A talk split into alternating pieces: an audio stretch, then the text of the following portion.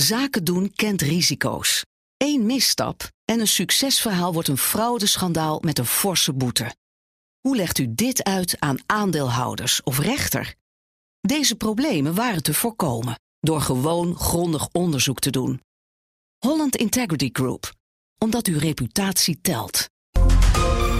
Heb jij de BNR-app al? Met breaking news in de podcast De Stijlpastoor. Download de app en blijf scherp. BNR Nieuwsradio. De wereld. Bernard Hamelburg. Welkom bij het beste binnenlandse programma over het buitenland. Straks, Oekraïne kan alleen succes behalen in de oorlog als het Westen met echte veiligheidsgaranties komt. Dat vindt oud-ambassadeur Robert Serry. Maar nu eerst, ruim een jaar was de levering van F-16's onbespreekbaar voor Joe Biden. En nu zijn Oekraïense piloten en mechaniciens aan het treden. Is hulp aan Oekraïne een soort driebandenbiljart? De gast is Bart Groothuis, Europarlementariër namens de VVD in de Renew Europe-fractie. Welkom. Goedemiddag. Goedemiddag. Zullen we het eerst even hebben over de kandidatuur van Wopke Hoekstra als Eurocommissaris? Zo u wenst. Ja, dit is wat oud-Kamervoorzitter Frans Weisglas erover zei in het BNR-programma Breekt. Ik had het allerliefste op die positie gezien, Diederik Samsom.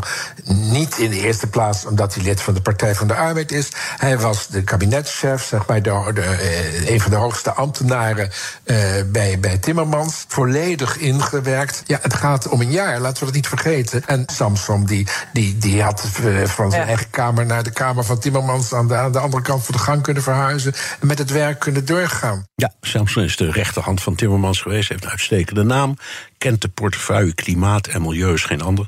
Was dat, meneer Groothuis, niet inderdaad een wat voor de hand liggende keus? Nou, daar ga ik niet over, daar gaat het de regering over. Maar wat ik wel zie is dat er veel consternatie is over Hoekstra. Ik sluit mijn ogen niet over wat ik in de krant lees en op de radio hoor hier. Maar tegelijkertijd is het wel zo dat veel mensen zich wel bedienen van oneigenlijke argumenten. Want Hoekstra heeft niet meer of minder klimaatervaring dan Timmermans toen hij begon. Nee, laten we dat ook vaststellen. Ja, Timmermans wist eigenlijk alleen een heleboel van geopolitiek, maar van klimaat, en dat was niet zijn kracht. Voilà, en nu krijgt hij een hearing in het parlement, en daar ben ik ook onderdeel van.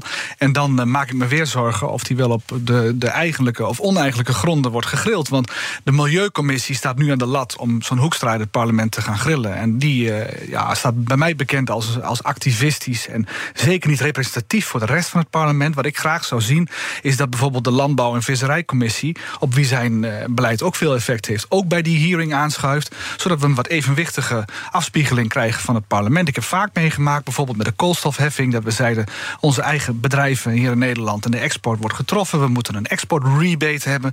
De Milieucommissie stemde dat unaniem weg. In het gehele parlement in Straatsburg haalde 2/3 meerderheid.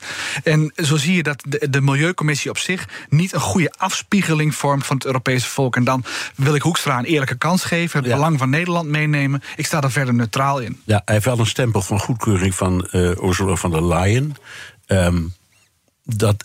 Dat is toch ook belangrijk. Ik neem aan dat het ook voor het parlement wel belangrijk is om rekening mee te houden. Zij is voor. Ik heb ook de indruk dat zij er ook wel voor heeft gepleit, maar dat weet ik niet helemaal zeker. In alles wat je in Brussel doet, is er een balans nodig tussen de grote politieke facties.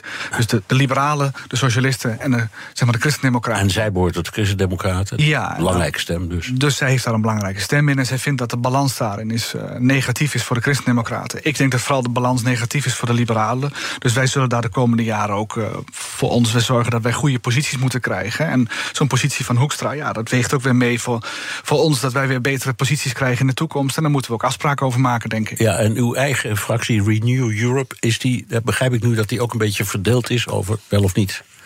Of heeft hij een gezamenlijk standpunt? Het liberale huis in Brussel kent vele kamers en verdiepingen. D66 en VVD zitten daar samen in één. De zetels tellen, anders kun je geen macht en invloed uitoefenen. Dus voor de VVD is het heel erg belangrijk dat we voldoende massa hebben om onze idealen te verwezenlijken. Maar er wordt wel eens verschillend gedacht over zaken. En ja, er zit een wat links-progressieve en wat gematigd conservatieve vleugel. En allebei zitten ze daar. En die denken vaak verschillend over zaken. Zoals de Natuurherstelwet, waar wij kritischer waren dan anderen. Ja, en En dat zal zich nu ook uit. Dat zal zich nu ook uit. Nog even, is het nou zo pijnlijk als we een eurocommissaris krijgen die geen vicevoorzitter is? Want ik heb altijd het idee dat vicevoorzitterschap, ja, het is zo verschrikkelijk veel, stelt dat nou ook weer niet voor. We hebben er heel veel van, hè? We hebben heel veel vicevoorzitters. Ja. En die zijn allemaal heel belangrijk, maar het is wel zo, als het te veel worden, dan verwatert het. Dus ik zou daar zelf niet te zwaar aan tillen. Ik til wel zwaar aan wat voor portefeuille Nederlandse commissarissen krijgen en hoe zwaar die is. Ja. Dat is belangrijk. Ja. We gaan het zien. En natuurlijk is voor ons het is een groot verhaal omdat het voor Nederland belangrijk is, maar de Europese Commissie en het parlement hebben momenteel wel andere zorgen aan hun hoofd, met bovenaan Oekraïne. Wat is uw beeld over het verloop van de oorlog? Een processie van echternach. 2 stappen voorwaarts, 1 stap terug. Maar ik denk dat de beeldspraak die de minister van Buitenlandse Zaken van Oekraïne zelf gebruikte, de slag rondom Monte Cassino, misschien ook wel een aardige kan zijn. Die heeft in de Tweede Wereldoorlog, op het einde in 1944... is dat 4 maanden lang belegerd door de geallieerden. Met mega verliezen aan geallieerde kant. En toch gewonnen. Hè? En toch gewonnen. En 2 dagen voor die day werd Rome al bevrijd. Ja. En wat de Oekraïners hier zeggen is, pas maar op, let maar eens op. Wij zullen succes hebben, vertrouw ons daarop. Maar dan moeten ze dus ook bereid zijn om die mega-offers te brengen. En als je kijkt naar, u zult het hebben gezien, de New York Times kwam met cijfers. Die zegt daarbij, we weten niet of het helemaal accuraat is. Schatting dus, 70.000 doden en 120.000 gewonden aan Oekraïnse kant. Dat is ontzettend veel. Maar aan Russische kant 120.000 doden en 180.000 gewonden. En de Russen hebben 3 keer zoveel manschappen. Ja, maar de helft van het Russische leger is weggeslagen. En ik wil niet zeggen dat Oekraïne wint, maar Rusland verliest wel veel. En dat is denk ik de goede richting waar we op gaan. Iedereen zoekt naar een doorbraak, ik ook. Maar ik denk wel dat we gaan het zo hebben over tempo. Daar zit het. We zitten in de opbouw van de Oekraïnse strijdkrachten. We zijn te langzaam met het geven van groot zwaar materieel om een doorbraak te forceren. Ja. Wat hoort u van uw Oekraïense contacten over die gruwelijke aantallen offers? Want ik neem aan dat dat onderwerp ook wel ter sprake komt. Ja, zij gebruiken eufemismes zoals we are digesting Russian aggression. He, wij verteren die agressie, die is er sowieso. De volgende keer verteren jullie dat. Kijk maar eens hoe wij dat doen. Maar wij voeren jullie oorlog en ik ben het daar met ze eens. En wat ze nodig hebben is gewoon luchtoverwicht om te zorgen dat ze gewoon minder verliezen lijden, minder doden worden en dat deze oorlog sneller tot een einde kan komen. En wat we ook nodig hebben is meer productie van militair materieel en munitie. De einde van de Sovjet-Unie is vooral ingeleid dat het militair-industrieel complex van het Westen by far het Sovjet-complex overklaste. En dat besef bij Gorbachev en het Kremlin, dat was echt drijvend, dat is nu ook wel bekend, van wij stoppen hiermee. We stoppen met deze waanzinnige Koude Oorlog en we gaan over... Nou, ik herinner me, Gorbachev was er ook wel eerlijk over, want die zei, als we even de kernwapens vergeten, want daar is een soort pariteit, zullen we maar zeggen. Ja. Maar voor de rest stellen wij niet zoveel voor, vergeleken bij die enorme supermacht. Voilà. Ja. En dat moeten we nu ook laten zien met onze productie van munitie, productie van defensieindustrie, hem ruim overklas. En op het moment dat die calculatie verandert, kunnen we ook zeggen, we gaan de winst in. U hebt de afgelopen tijd veel mensen gesproken in Oekraïne. Wat is het opvallendste wat ze u vertellen? Het opvallendste wat ze vertellen is dat zij onze oorlog natuurlijk strijden. Hè? En daar herinneren ze ons continu aan. En de kosten voor ons zijn maar heel gering. Hè? En dat is natuurlijk ook zo. De Verenigde Staten geven 3% van hun defensiebudget. En ze hebben de helft van het Russische leger weten te decimeren. Dat is een ongelooflijk resultaat. De bang for the buck, zeg maar. Daar hebben ze het vaak over. Die is gigantisch. Dus ik denk dat we ook met die calculatie door moeten gaan. En dat zien de Oekraïners goed. Ja. En waar zijn ze goed in? Behalve dan dat ze moedig zijn en heel slim zijn in het gebruik van de middelen die ze hebben ontvangen, gekregen. Hun eigen middelen trouwens ook. Maar wat doen ze als u zegt ze doen iets heel goed? Wat is dat dan? Nou, dat doen ze heel goed. We gaan straks nog even praten over allerlei denktanks die ik gesproken heb de afgelopen zomer. En in vrijwel alle sessies van die denktanks, en dan kom ik zo op uw vraag, zijn er vaak Chinezen in de zaal. En die Chinezen die stellen eigenlijk maar 1 vraag altijd. Of dat nou in Washington is, of in Parijs, of in Klingendaal in Nederland. Die stellen vaak de vraag van, hoe zit het met het moraal? Waarom willen die Oekraïners zo graag hun land verdedigen? Wat is daar aan ten grondslag? Dus de Chinezen zijn aan het vergelijken. Waar komt de Oekraïense wil om zich te verzetten vandaan? En dat projecteren ze natuurlijk op Taiwan. Ja. En dus die wil om zich te verzetten, ja, dat springt boven alles uit. En ik denk dat we daar ook wel aandacht aan moeten besteden. Ze zijn geenszins van plan om op te geven. Ook niet als er straks een soort van unpeace komt, een soort van settlement komt van dit conflict. En kun je het vergelijken met Taiwan? Want dat is toch een eiland. De Chinezen hebben laten zien dat als ze in actie komen, dat het waarschijnlijk gewoon een omsingeling is. Blokkade, zeeblokkade, dan kun je niet meer zoveel. Ja, er zijn twee scenario's waarover gedacht wordt. Ja. Eén is een blitzkrieg, dat de Chinezen in een dag alles overnemen en een volledige overmacht op het eiland projecteren. De andere is een blokkade, waarmee ze langzaam Taiwan afsnijden van de rest van de wereld. Ja. En daar is geen consensus over of zo, wat nou een logische strategie is. Nee, alleen ook Xi Jinping zal kijken naar wat er in Oekraïne gebeurt en in Rusland. En de Russen wilden ook een blitzkrieg. Zo makkelijk is dat niet, hè? Maar als je vecht tegen een volk met een enorme wilskracht, en dat zijn de Taiwanese ook. Dat is niet zo simpel. Nee, dit moet ik denken aan de Arabische wereld die zich afvroeg van waarom was Israël zo succesvol in 67, 76. Die ging zich afvragen, waar komt die moraal vandaan? Zo'n klein land, volledig outnumbered door de Arabische wereld. Het is hun moraal en daar zit het hem in. Overigens denk ik dat de Taiwanese daar nog veel te leren hebben van de Oekraïners, als ik even heel scherp mag zijn. Maar dan vooral toch rekening houden met een militaire optie. Ja, absoluut. En wat het is, het is niet te vroeg of zo om hierover of prematuur om hierover na te denken. De verschillen en overeenkomsten tussen Taiwan en Oekraïne. Het is echt op tijd. De dreiging is daar. Het is wel zo, de Amerikaanse contacten waar ik mee spreek, die zien het veel meer als een tweede Oekraïne.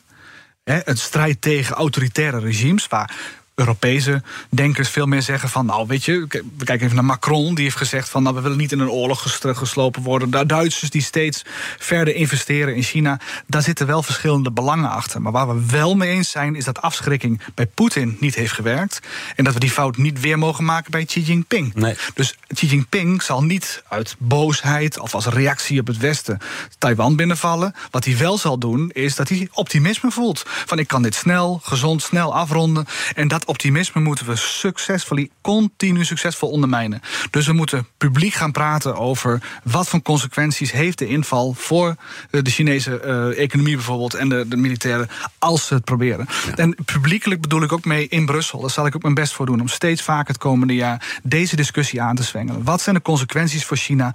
Bijna dat hun economie net zo afhankelijk is van ons als die van ons van hun. Ja. Dat die verschrompelt. Ja. En daar gaat het om dat we duidelijk maken dat het optimisme van Xi Jinping volledig ondermijnd wordt. Oké, maar begin dan met het te erkennen. Want dat doen we niet. Nou, de Britten hebben het gisteren gedaan. Ja. Nee, maar het gaat erom dat we langzamerhand toegaan naar een situatie waarin we afschrikking, zowel militair, dus ook kijken naar de drones die Oekraïne nu bijvoorbeeld heel succesvol inzet de afgelopen dagen, dat Taiwan daarvan leert. Daarmee kun je een significante, geavanceerde wapensystemen toch treffen. En ze weten zich te verdedigen tegen hypersonenraketten, tegen grote wapensystemen met simpele, off-the-shelf commerciële producten. Dat moet Taiwan ook toepassen. Dit is BNR De Wereld. Mijn gast is Bart Groothuis, Europarlementariër namens de VVD in de Renew Europe-fractie. Inmiddels is ook bij ons BNR-Europa-verslaggever Geert-Jan Haan vanuit Polen. Geert-Jan, we hadden het net over de weerbaarheid van Oekraïne. In Polen, het land waar jij nu bent, daar zijn ze ook behoorlijk op dreef, vooral op het gebied van digitaal. Ja, ze proberen natuurlijk op alle borden te schaken en hun verdediging op orde te hebben. En een daarvan is de digitale weerbaarheid. Maar er sluipt nog wel eens wat door dat vangnet. Want er was afgelopen week een aanval op het Poolse spoorwegennetwerk. Spoorwegarbeiders die hoorden ineens het Russische volkslied en een speech van Poetin. Ja, dat geeft nou niet zo'n lekker veilig idee, Bernard en meneer Groothuis. En ik heb zelf wel rustig met de trein gereisd, maar het geeft aan dat we, zeg ik even als EU, er nog niet zijn. En hoe zit het met andere vormen van dreiging? Nou, Polen en Baltische landen die dreigen deze week de grens dicht te gooien met Belarus als het echt uit de hand zou lopen. Er is ook nauw contact daarover met Frontex, Europese grensagentschap. Dat zit hier in Warschau. En de baas is sinds een jaar, geloof ik, Hans Leitens, iets minder dan een jaar, een Nederlander. En die praat er dan ook over met de ministers van Buitenlandse Zaken van deze landen. Hij gaat naar de grens toe om het hek te zien, het nieuwe surveillance systeem. En de dreigingen waar deze landen het over hebben, dat zijn Wagner-troepen en migranten.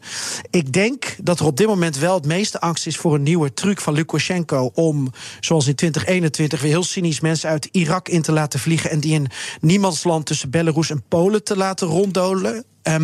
Ik wilde wel tegelijkertijd bijzeggen, wat ik hoor van mijn contacten en wat ik opmaak uit de cijfers, die zijn nog niet heel schrikbarend. Dus ze slaan alarm, ze proberen dus proactief te zijn. Maar als er al een storm komt, dan is dit de relatieve stilte ervoor, is mijn opinie. Ja, ze hebben bij de opvang van Oekraïners en Belarussen en Russen natuurlijk wel erg hun best gedaan. Hè? Dat moet je ze gewoon nageven. De Polen, ja, ook met de Belarussen, zeker. Dat doen ze hier absoluut. En dat wringt ook een beetje, omdat de opvang van Belarussen, Russen, Oekraïners, zeker die eerste twee groepen, dat wordt soms ook wel een beetje als een bedreiging gezien. Warszawa is nu een soort Europese hoofdstad voor Russisch-taligen geworden. En het wringt omdat niet iedereen wordt vertrouwd. Omdat de huizenprijzen enorm stijgen. Maar ik sprak er gisteren ook over met een Poolse econoom van het Poolse Economisch Instituut, Andrzej Kubicak. En die zegt, we hebben ze ook nodig, die mensen. Want we vergrijzen in Europa, Polen voorop, en rekenen maar op dat er een heleboel blijven uit Oekraïne, uit Belarus, want Rusland blijft aan die landen grenzen. Dus ook als er vrede is, Bernard, zullen veel mensen in Polen blijven, ook in Nederland, denk ik. En dan moet je ze gaan omarmen, je moet een andere mindset gaan hebben, omdat een land als Polen eeuwenlang een emigratieland is geweest. Nu moet je accepteren dat je een land bent dat aan grootschalige immigratie doet. En niet alleen omdat je nobel opstelt, maar ook uit bittere noodzaak voor je eigen economische groei, voor de verzorging van ouderen, voor het onderwijs, et cetera. Speelt allemaal mee. Ja, meneer Groothuis, is dit een besef dat leeft ook in Brussel? Ja, maar ook wat Polen doet. Maar nog op het vorige blok nog even één link maken. Kijk, wat Polen is voor Oekraïne, is Japan straks misschien wel voor Taiwan. Het opvangen van vluchtelingen, in de eerste klap het meeste steun geven, militair meedoen, de grote vuist maken in de regio. Dat is een heel belangrijk land. Dus Polen en Japan hebben veel gemeen. Maar Polen doet veel voor de EU, maar Polen zeilt ook heel scherp aan de wind. En niet alleen als het gaat om de rechtsstaat, waar ze grove misvattingen hebben, maar ook wel als het gaat bijvoorbeeld om de graandeal, waar ze een verkeerde misvatting maken. Verkeerde inschattingen maken. Daar zijn ze tegen, omdat ze vinden dat het dus hun eigen prijs ondermijnt. Een beetje kortzichtig binnen de EU. Dan knijpen ze Oekraïne economisch af, en dat is niet de manier hoe je een oorlog vindt. Nee, hoor je daar ook veel dingen over, Geert-Jan? Praat je daarover, over die graandeal met de mensen die jij daar ontmoet? Ik ben deze reis alleen maar in de grote steden geweest. Poznań, Gdansk en Warschau. Dus dan is het niet gelijk een vraagstuk. Maar ik hoor het natuurlijk wel. Alleen het is een te ingewikkelde materie voor de mensen in de stad. En voor de boeren die het aangaat, die vinden dat natuurlijk van wel. Maar als we er een beetje doorheen prikken, er staan ook verkiezingen voor de deur. Dus dat er partijen zijn die zeggen Polen voor de Polen, dat is dan evident. Ja, en dat gebeurt eigenlijk in elk land waar verkiezingen zijn. Meneer Groothuis, het doet er iets opmerkelijks voor. Iedereen is het erover eens dat Oekraïne te traag en te weinig wapens en munitie krijgt. Ja. Ja. De vraag is eigenlijk, het zijn eigenlijk twee vragen. De eerste is deze: waarom acteert Joe Biden in slow motion? Eerst zet hij zich zowat een jaar tegen F-16's en plotseling mag het. Wat is hier aan de hand? Nou, laten we eens teruggaan naar het begin. En het begin betekent een intelligence failure. Zowel van de Europeanen, maar ook van de Amerikanen. Dat we eigenlijk, er was vrijwel consensus over. Oekraïne zou zich een aantal dagen misschien stand kunnen houden, maar dan was het klaar. Een aantal weken hooguit. Er zou een guerrilla komen hooguit. Maar niet het grootschalige verzet wat we nu zien. Eigenlijk heeft geen inlichtingendienst, geen regering heeft ingeschat, dit gaat het worden. De minister van Financiën in Duitsland heeft gezegd, eerst uit weg, in drie stunden is het klaar. En hij heeft ongelijk gekregen. Dus als je dat als uitgangspunt neemt, en daarnaast de dreiging, de nucleaire dreiging, die eenzijdig is ervaren, namelijk in het Westen en niet in Rusland. Ook, het zijn allemaal lessen straks voor Taiwan, wat we hier noemen. Ja. Dat zijn niet de goede manieren om te gaan met zo'n dreiging. Wat je moet doen is, denk ik, veel meer het zelfvertrouwen, maar ook de dreiging veel meer de andere kant ook laten doordruppelen. Van, die is mutually, die is wederzijds. Ja. En de druk opvoeren op regimes die te optimistisch worden om te denken dat ze zo'n slag kunnen slaan. Ja, hetzelfde als wat in Washington speelt eigenlijk ook in Brussel. Hè. Er zijn landen, Nederland is dat een voorbeeld van, die echt nu wel stevig op het gaspedaal drukken, maar anderen die staan op de rem. Het parlement is nu akkoord gegaan met de levering van meer munitie, €500 miljoen. Waarom vliegen de artilleriegranaten nog niet met honderden van de band? We hebben gezegd €500 miljoen van de EU, €500 miljoen van lidstaten en mogelijk nog meer om 1 miljoen artilleriestukken per jaar bij te drukken voor Oekraïne. Dat is nog te weinig, want als jij 5000 stuks per dag verschiet, heb je de 1,8 miljoen nodig. Maar de Amerikanen en anderen kunnen ook nog wat doen. Maar we geven een significante push. En dat betekent ook dat je lange termijn contracten moet garanderen aan die producenten. Want je kunt niet opeens heel veel mensen gaan inhuren die je over een jaar, 2 jaar weer moet ontslaan. Dat betekent extra productielijnen investeren. Dat kost even om op te starten. Ja. Maar ik denk wel dat de EU hier het goede doet. Ja, maar je ziet hetzelfde. Hè? Biden moest een jaar nadenken over F-16's. En wij moesten, bij wijze van spreken, Brussel moest een jaar nadenken om tot dit besluit te komen. Ja, veel te laat. Ja. Maar ik denk dat we een jaar geleden riepen we hier ook al toe op als parlement. En ik persoonlijk ook. Ik vind het echt een... Ik schaam me er een beetje voor dat we zo langzaam die financiële steun, of die munitiesteun op gang hebben gekregen. Nu moeten we zorgen dat we alle druktroppen houden op de ketel. En hetzelfde geldt voor F-16. Ja, en is het ook zo dat we in het begin wel heel erg bang waren ook wel voor de Russen tenslotte, dat is niet niks. En dat we langzaam tot het besef komen, ja, dat kan allemaal wel wezen, maar de enige manier om het op te lossen is echt met zware wapens. Anders lukt het niet. Voilà. En het luchtoverwicht, laten we vooral zeggen. Dat zijn ook zware wapens. Ja, maar het luchtoverwicht is wel echt significant. Dan kun je ook gemechaniseerd optreden zoals de NAVO dat doet. Dan heb je over de horizons schietcapaciteit. Je kunt echt goed verdedigen, je kunt optrekken, je kunt gemechaniseerd optrekken over een land wat nu nodig is. En ik denk wat nu ook nodig is, dat is een tweede ding wat we denk ik recentelijk echt... Ja, wat we nog te weinig aan doen, is bijvoorbeeld onbemande voertuigjes om al die landmijnen op te ruimen. Want je kunt geen vooruitgang hebben met tienduizenden landmijnen op een gebied wat vele malen zo groot is als Nederland. Als Oekraïne wil optrekken en het terug wil veroveren, zullen die landmijnen moeten worden opgeruimd. Daar zijn goede middelen voor. Die zijn onbemand. Europa heeft die technologie. Ook daarvoor zijn lange termijn orders nodig. Grootschalig. En daar zie ik Europa nog niet bewegen. Daar gaan we de komende maanden ook fors druk op zetten in Brussel. Het lijkt me een soort ei van Columbus, dit verhaal. Je moet eerst, als je iets wil terugveroveren, moet je daar met je voeten en met je rupsbanden op kunnen. Ja, als je het op de grond niet beheerst, dan beheers je het niet.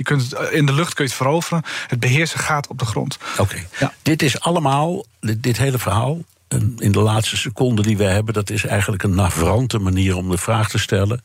Maar dit gaat nog heel lang duren. Hè? Ik vrees van wel, maar als je op lange termijn plant, is het snelst voorbij. Ja.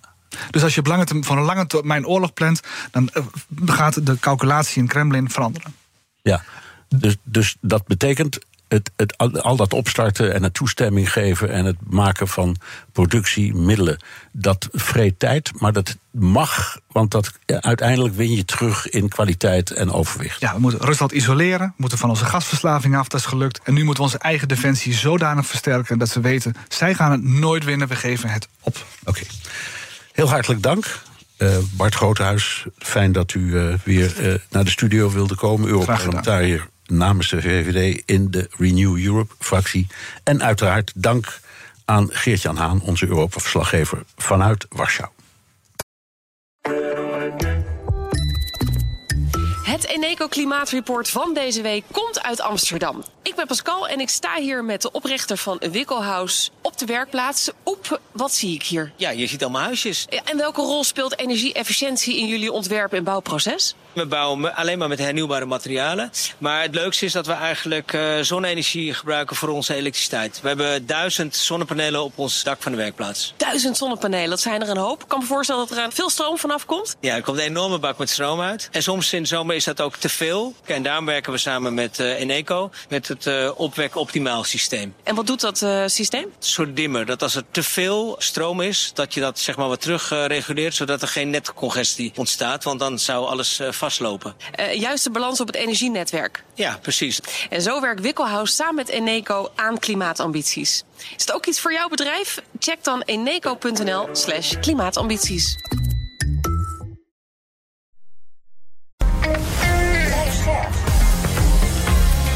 BNR Nieuwsradio. De wereld. Bernard Hamelburg. Poetin heeft baat bij een lange oorlog in Oekraïne. Dat zei Jaap de Hoop Scheffer in BNR's Big Five. Hij zal baat hebben bij het uitzitten van de Amerikaanse presidentsverkiezingen. Daar gaat uiteraard een campagne aan vooraf. En als je naar de Republikeinse partij kijkt, niet alleen naar Trump overigens, die, dat lijkt er toch nu wel op, de nominatie zal krijgen in de Republikeinse partij. Dat ook andere potentiële Republikeinse presidentskandidaten, niet allemaal overigens, maar potentiële kandidaten, hebben gezegd, ach ja, dat de Oekraïne, wat Biden daar doet met de massale politieke en financiële steun, daar zijn we helemaal niet voor. En ooit zal de oorlog in Oekraïne eindigen, maar het is een illusie om te denken dat dat door vrede zal gebeuren. Dat denkt Robert Serry, voormalig ambassadeur in Oekraïne. Hij is net terug van een reis van 2 maanden in Oekraïne en nu hier in de studio. Welkom. Fijn dat u er bent.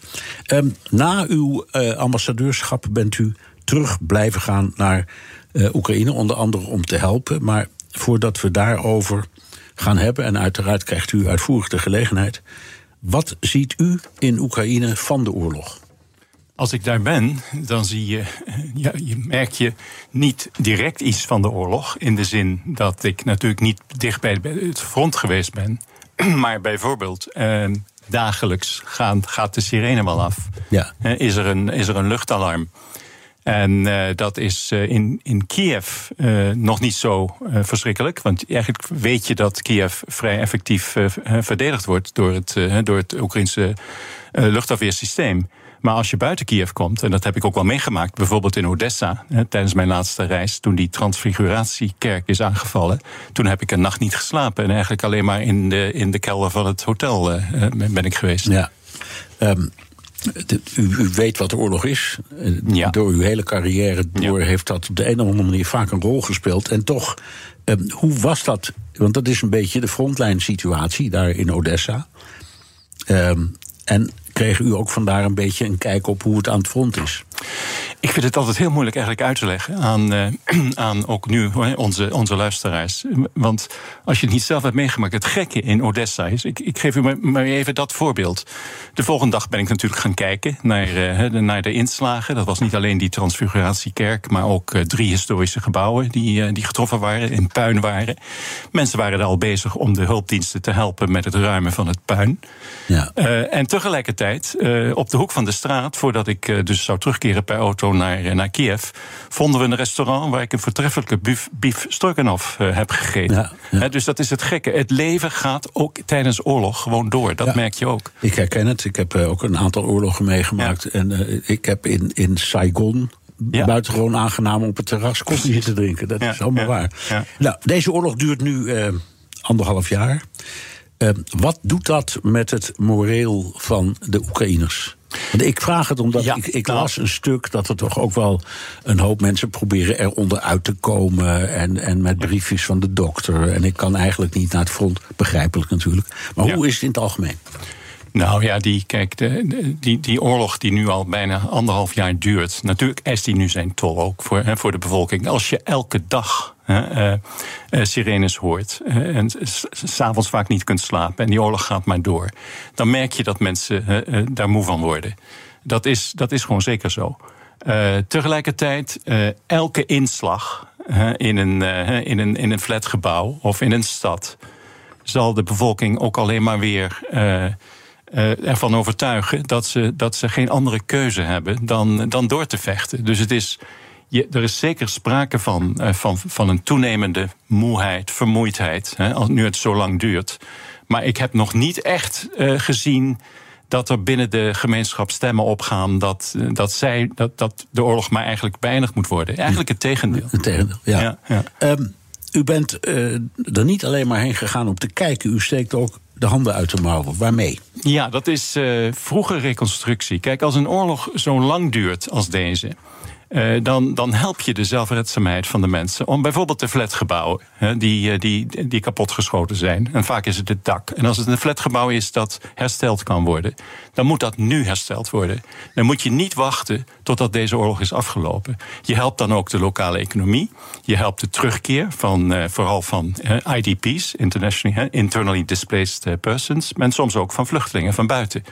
Dus als Open Door Ukraine, dat is een Nederlandse stichting waar ik zelf bij betrokken ben, zijn we ongeveer een jaar geleden begonnen met het eerste flatgebouw in Irpin. Dat was ook tijdens mijn eerste bezoek vorig jaar aan Oekraïne toen die oorlog is begonnen. Nou, dat flatgebouw, daarvan hebben wij dat dak keurig hersteld en ook de façade. En inmiddels zijn we al betrokken bij zo'n 20 projecten, waarvan 6 ook in Irpin, maar nu ook elders in Oekraïne. En we doen tegenwoordig ook niet alleen flatgebouwen, maar ook hospitaals, scholen hebben we dus zitten in ons programma. En dat doen we eigenlijk, dat wil ik ook wel even nog benadrukken. Eigenlijk zijn we gewoon begonnen met crowdfunding. En ik wil ook iedereen danken die de Open Door Ukraine hiermee geholpen heeft. En ik hoop ook dat ze ons zullen blijven steunen.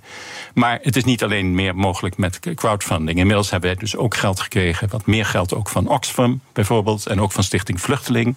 Daar ben ik natuurlijk ook dankbaar voor. Maar ik zou ook eigenlijk willen dat de Nederlandse regering zich meer interesseren en toeleggen op die vroege reconstructie die nu moet beginnen. Ja. Ik heb het in mijn dagboeken ook al eens een keer opgeschreven. Waar blijft al dat geld dat beloofd wordt, bijvoorbeeld in Londen, op die grote conferenties? Ja, klopt. Sterker nog, ik geloof dat ze toen ook al het gebied hadden opgedeeld in stukjes. Nederland kreeg, geloof ik, Gerson en zo kreeg iedereen wat. En ik begrijp helemaal wat u zegt.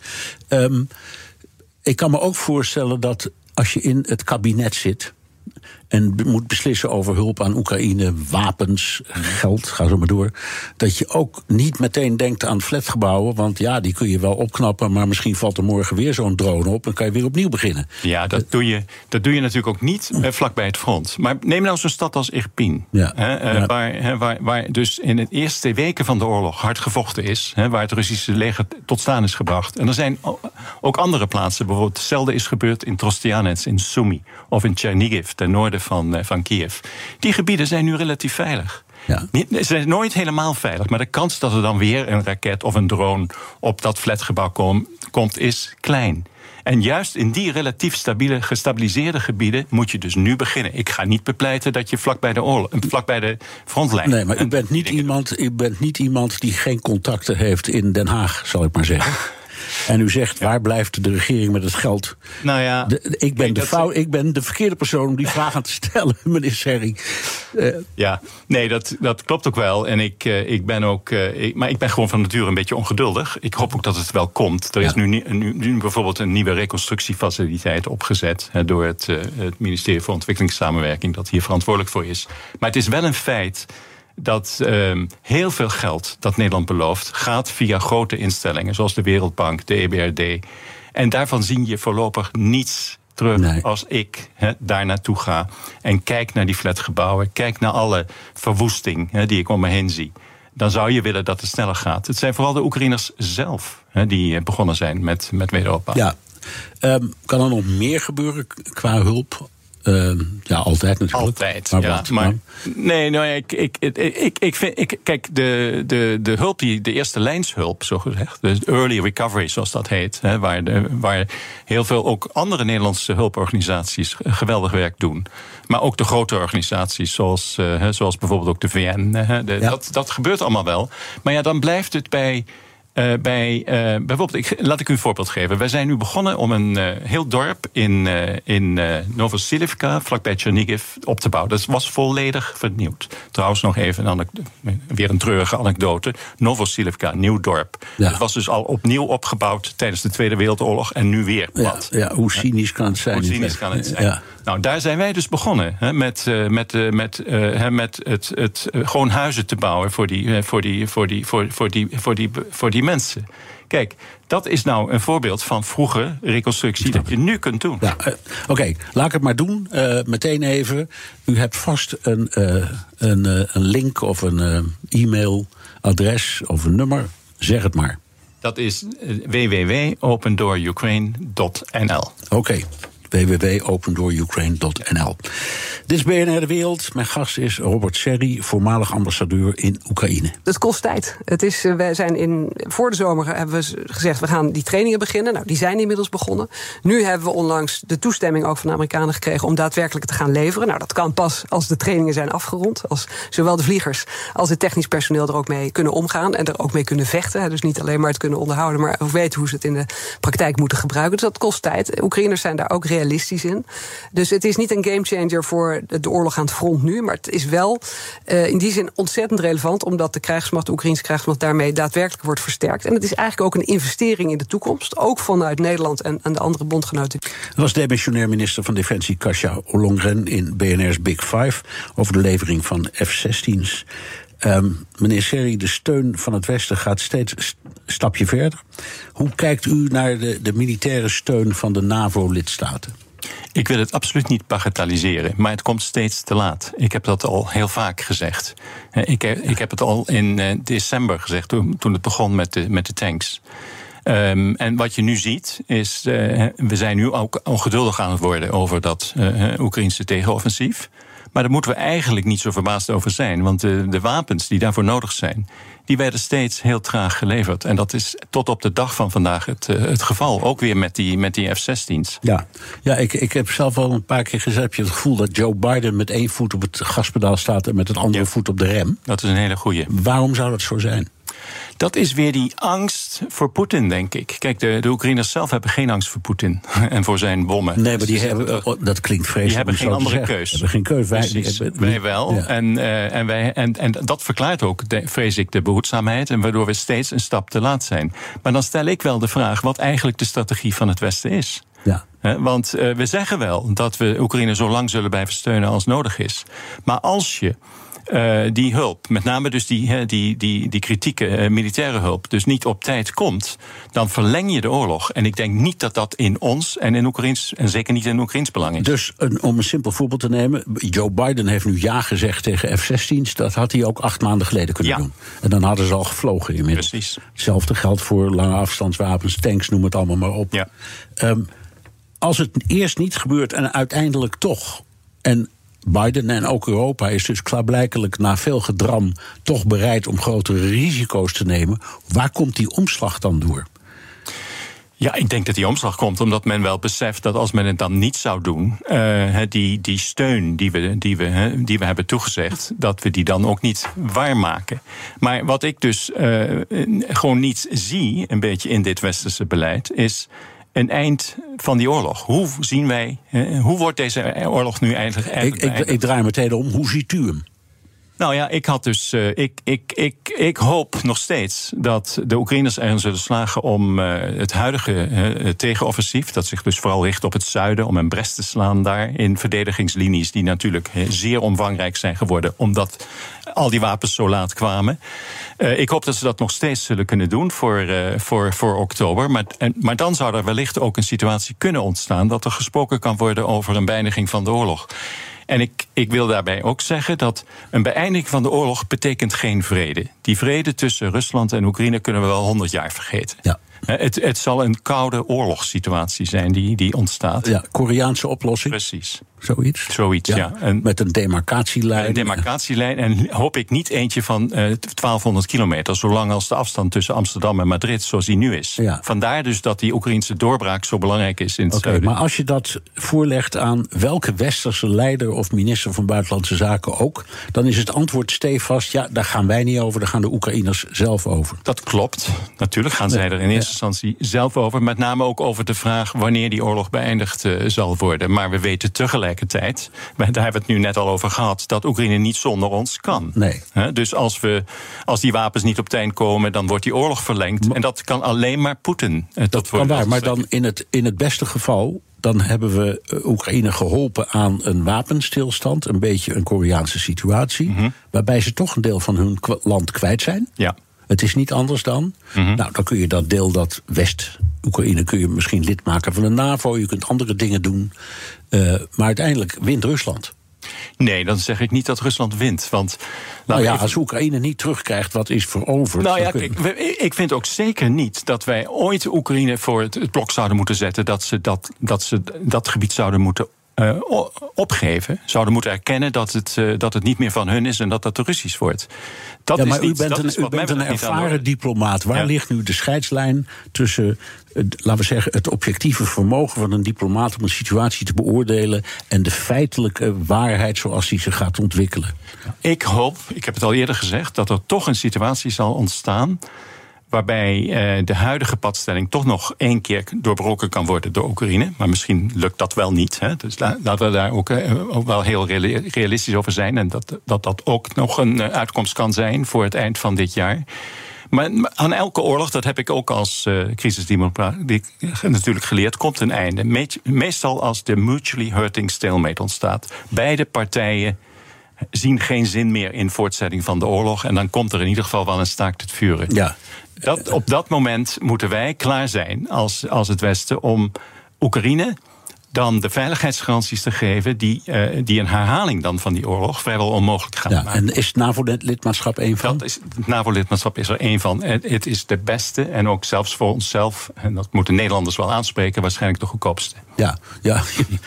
Je geeft ze alleen maar een certificaat van lidmaatschap, bij wijze van spreken. Ja. Maar je bent wel gebonden aan het reglement. En dat zegt dat wanneer er één Russische laars vanuit dat bezette gebied of veroverde gebied op het Oekraïense gebied komt, dan heb je een artikel 5 situatie. Ja. Dan zitten wij plotseling in een oorlog met Rusland. Ja, dat is zo.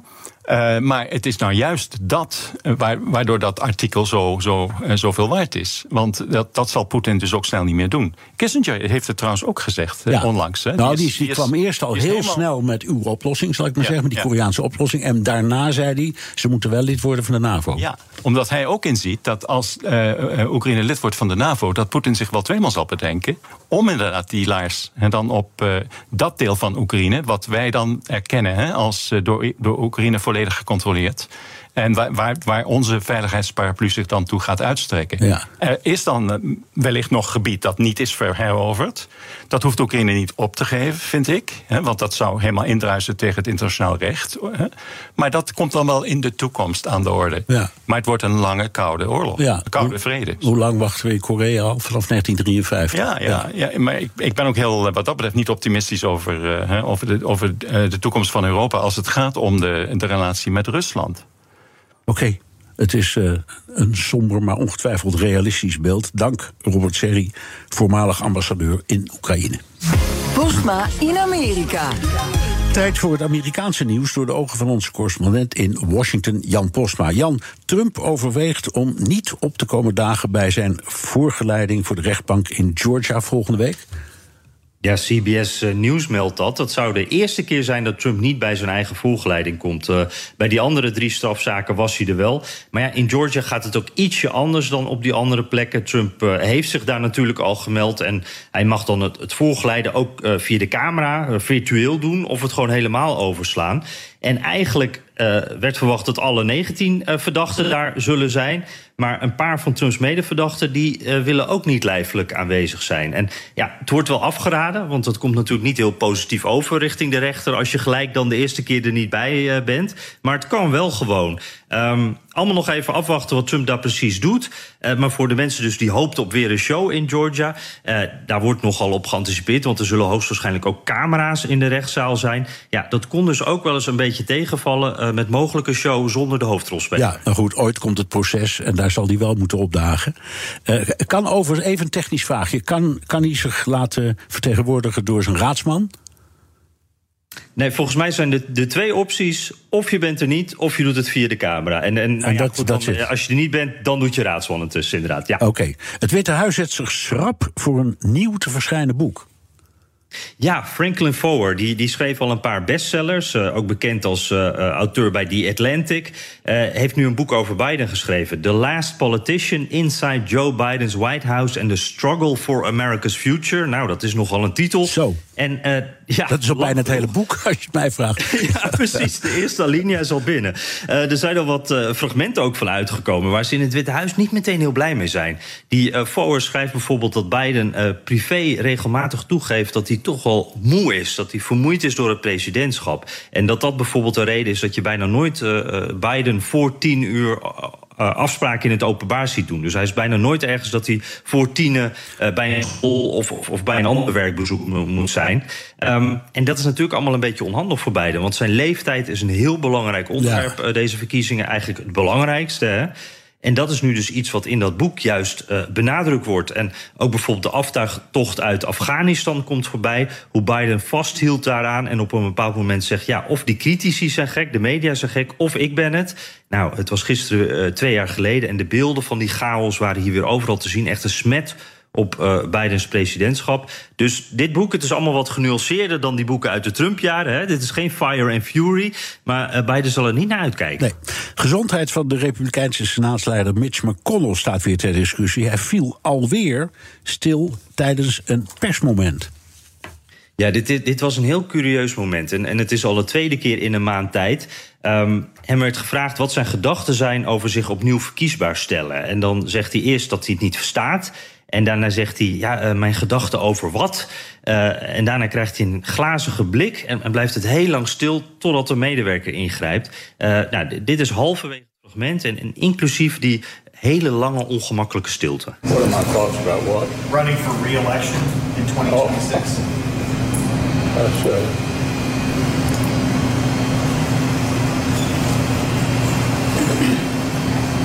Did you hear the question, Senator? Running for re-election in 2026? All right, I'm sorry, you all. We're going to need a minute.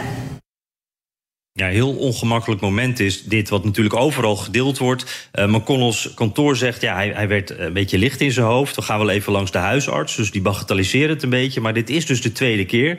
En een paar maanden geleden was McConnell al een tijdje uit de running omdat hij was gevallen. En ja, je ziet wat voorzichtigheid nog bij de meeste Republikeinen, maar de Trump-vleugel die roert zich natuurlijk al. Die zeggen al, deze man moet weg, hij kan dit werk niet meer doen.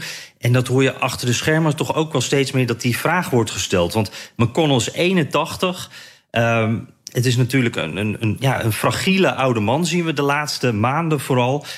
Maar ook de langzittende senaatsleider ooit, de machtigste Republikein in de Senaat. En ja, het is toch moeilijk om daar tegen op te staan, blijkbaar. Maar ja, hij wankelt, ja, letterlijk en figuurlijk, ja.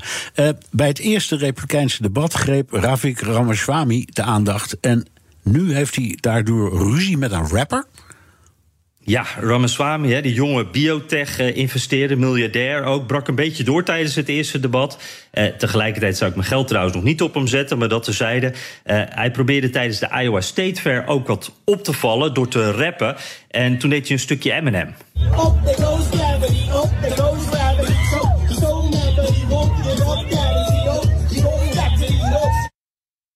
Ja, een beetje een ongemakkelijk moment als je het mij vraagt, maar het viel wel op. Het ging overal rond. En Eminem die zegt nu, ja, dat mag je niet meer doen. Dat is mijn nummer. Hier is een brief van mijn advocaat. Ik heb er helemaal geen zin in dat politici dit gaan gebruiken. En ja, ik denk ook dat Ramaswamy niet zo goed met zijn rechtse profiel zo goed past bij Eminem, die juist aan de andere kant staat. En dit is wel interessant, want je hoort elke campagne wel weer een boze muzikant omdat muziek wordt gebruikt. Gaan we het in de podcast ook nog over hebben. Hè? Maar ik had nog nooit gehoord dat een politicus zelfs het nummer niet meer mag rappen of zingen. Nee, maar nou is conservatief een stapje verder. Ja, nou is conservatief Amerika dus boos op Eminem. Dat vind ik ook wel wat. Ja, die heeft het nu gedaan. Op Fox werd al gezegd, hij heeft een mooie carrière gehad. Met andere woorden, die is nu voorbij. Ja. En het is ook wel mooi geweest met die man. En ook op social media krijgt hij er echt van langs. Want ze vinden het een beetje kleinzerig. Ik moet zeggen, dat vind ik het ook wel een beetje, hoor. Dit is dus een stoere rapper uit Detroit, die dan het niet goed vindt als een investeerder, een biotech-investeerder en politiek kandidaat zijn liedje rapt. Maar ja, goed, als je naar Ramaswamy ook luistert, moet ik zeggen, dan hoor je ook wel juist het verschil tussen Eminem en Ramaswamy. Waarom de ene een rapster is en de andere een politicus. Ja. Dus als ik Eminem was, zou ik er niet zo boos op worden. Oké, dankjewel Jan Postma, correspondent in Washington. Wilt u meer horen over dat fascinerende land? Luister dan naar de Amerika-podcast van Jan en mij. En tot zover BNR Wereld. Terugluisteren kan via de site, de app, Spotify of Apple Podcast. Reageren kan via een mailtje naar dewereld@bnr.nl. Tot volgende week. Zaken doen kent risico's. Eén misstap en een succesverhaal wordt een fraudeschandaal met een forse boete. Hoe legt u dit uit aan aandeelhouders of rechter? Deze problemen waren te voorkomen door gewoon grondig onderzoek te doen. Holland Integrity Group, omdat uw reputatie telt.